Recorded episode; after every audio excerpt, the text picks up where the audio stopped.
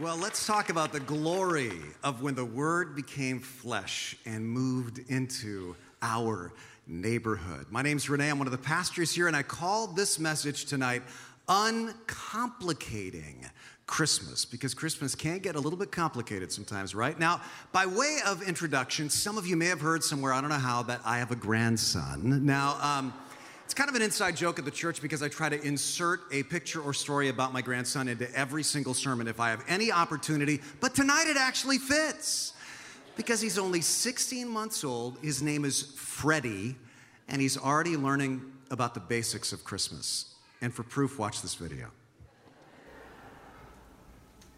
Baby.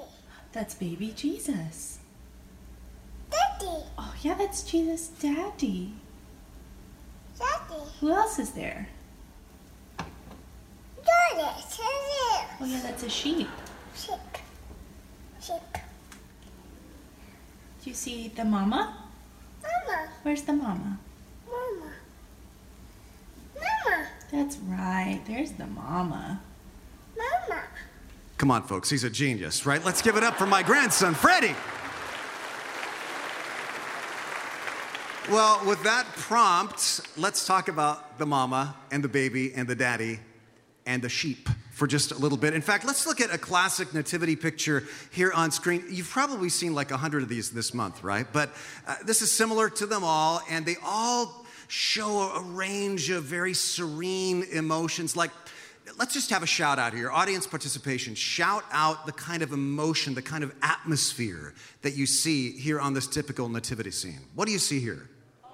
Love, peace, silence. Somebody said serenity. It's true. Look at Mary and Joseph. She just gave birth, but she's totally relaxed. and look at even the donkey and the cow are happy, or at least they're completely mellow, right? All is calm, all is right. Now, in contrast to that blissful scene, here's what we usually see in our Christmas family portraits. There's a website you can go onto where people upload actual Christmas family portraits that they get in Christmas cards. And I looked at a few of them, but I want to show you my absolute favorite one.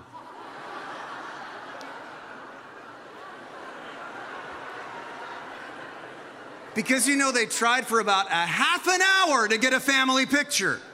And this is the best they got. Grandpa's grumpy, and dad's head got cut off by the photographer, and one of the girls is screaming at the top of her lungs.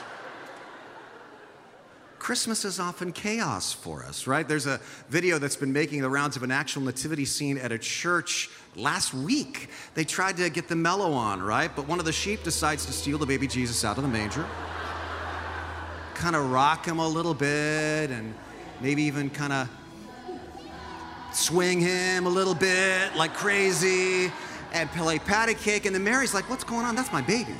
My baby does not belong with the sheep. My baby belongs in the feeding trough the sheep eat from for some reason. And so she puts the baby down, but the sheep says, No, that's my baby, Jesus. And a tug of war ensues between Mary and the sheep. And it just gets more and more crazy because the sheep steals the baby Jesus from the manger. And now Mary's really mad. And what I love is now Joseph decides I got to get up and do something. And he's like, now, ladies, ladies, calm down. Now it's professional wrestling. And now a mom has to solve the problem. It's just chaos. Our Christmases are often crazy, like this. Watch the screen.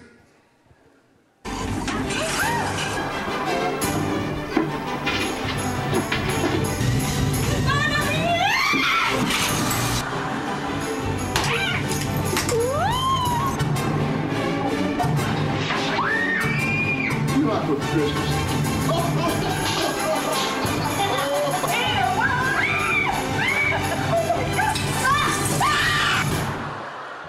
Just nuts. And what happens is stuff goes wrong in our Christmas, or relatives drive us crazy, or stuff gets burned in the oven, or like at our house last night at midnight, we discovered our hot water heater was creating a waterfall down to our bottom story. Stuff goes crazy, and we look at these serene pictures of calm where everyone's all blissed out and mellow, and there's an emotional disconnect, right? Well, listen, I want to give you some good news. That first Christmas was far from perfect. In fact, my favorite nativity scene I think that was ever painted was this one by Rembrandt, because I think this really captures the emotions that must have really been there that night. You can see Herod's fortress is looming up there on the mountain above Bethlehem. And, and kind of down in a corner, it's not the center of everybody's attention, right? Down in a corner cave, there's a mommy and a daddy and a baby, and nobody even notices or cares except for a few scraggly shepherds. And I think this kind of captures the feeling that must have been there that first Christmas night a feeling of a little bit of fear and of darkness and some anxiety. And I'm not making this up because think of the picture the Bible actually paints for us. It says that Mary and Joseph are just recovering from near divorce. Then they've got to travel all the way to a strange town to register for a tax burden forced on them by a foreign dictator. Once they get there, they are homeless, so Mary has to place her newborn in a feeding trough for farm animals. Do you really think Mary was all, it's okay, Joey, this is going to look beautiful on Christmas cards in 2,000 years? I don't think so. Then the baby's hunted by Herod. They're forced to flee to Egypt, and now they're refugees. We are so familiar with this scene, we forget that the picture the Bible paints of the first Christmas is not one of perfection and bliss. It's a picture of all the wheels coming off at the same time. It's a picture of chaos. And don't you love that? Because here's the big idea today Christmas is not about perfection, and it never has been. Christmas is about light coming into darkness, real, chaotic darkness. Maybe like the darkness you sometimes feel you're in. Listen, maybe you have been feeling like, man, I just can't get my Christmas joy on. Because there's so much darkness in the world, maybe in your own life, or maybe you look at the headlines every single morning, there's a new reason to be freaked out, right? The world is so dark, and you're wondering if Christmas has anything to say to you this year. Well, it's especially for you if you feel like that, that Christmas happened. Tonight's verses are from the Gospel of John, chapter 1. You heard Adrian read them. They're written by the Apostle John when he was a very old man. He's the last of the surviving 12 apostles. He's seen all of his friends die, most of them killed for their faith. He's seen Roman armies surround his beloved city of Jerusalem and then invade it and torch the temple and put the whole city to ruin. And then John himself gets sentenced to a prison island. And then, as an old man, he sits down to write his gospel. And in the introduction, he actually tells the Christmas story and he uncomplicates it. He gets down to total basics. It's like he's saying, I'm old, I don't have much time. Here's what you need to know, and here's what you need to do. And he pares it down even more basic than the mama and the daddy and the baby.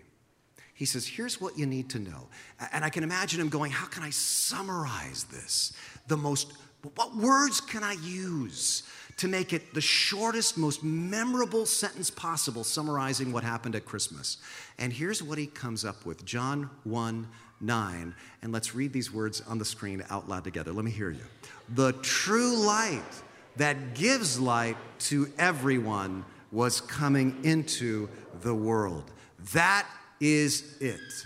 That means God knows the world is dark. And He didn't leave us alone in our darkness, He came into our darkness. Now, of course, that doesn't mean the world is perfect now. John says in verse 5, the light shines in the darkness. And listen, he must have been thinking about the darkness around him, the prison years, and everybody who's been taken away. And in spite of that, the light shines in the darkness. And then he says, and the darkness has not, has not. And I think he must have been thinking, what, what's, what's the perfect word for this?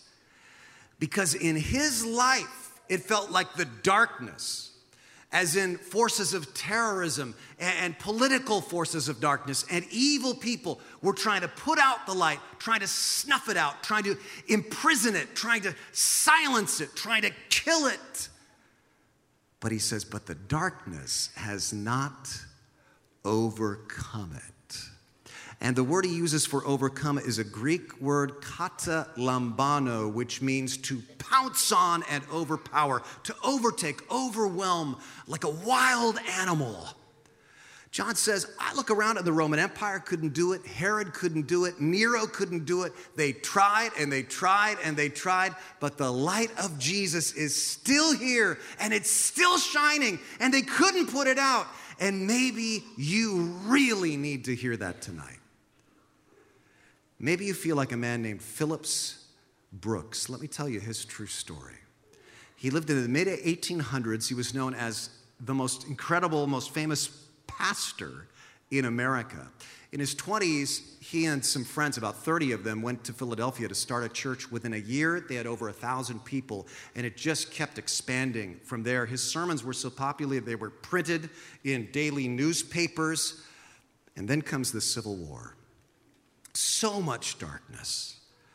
At funeral after funeral at his church, he tries to be inspirational, just feels depressed. And then his friend Lincoln is assassinated. Phillips Brooks delivers the eulogy at Lincoln's funeral. Talks about hope, feels like a fake. And so he goes to his church and he says, I think I'm losing my faith because of all this darkness in the world, and I need to take a break as your pastor, and I don't know if I'm ever coming back.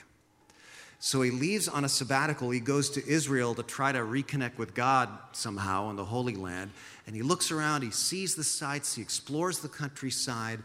And on Christmas Eve, he borrows a horse and he rides six miles south of Jerusalem to Bethlehem.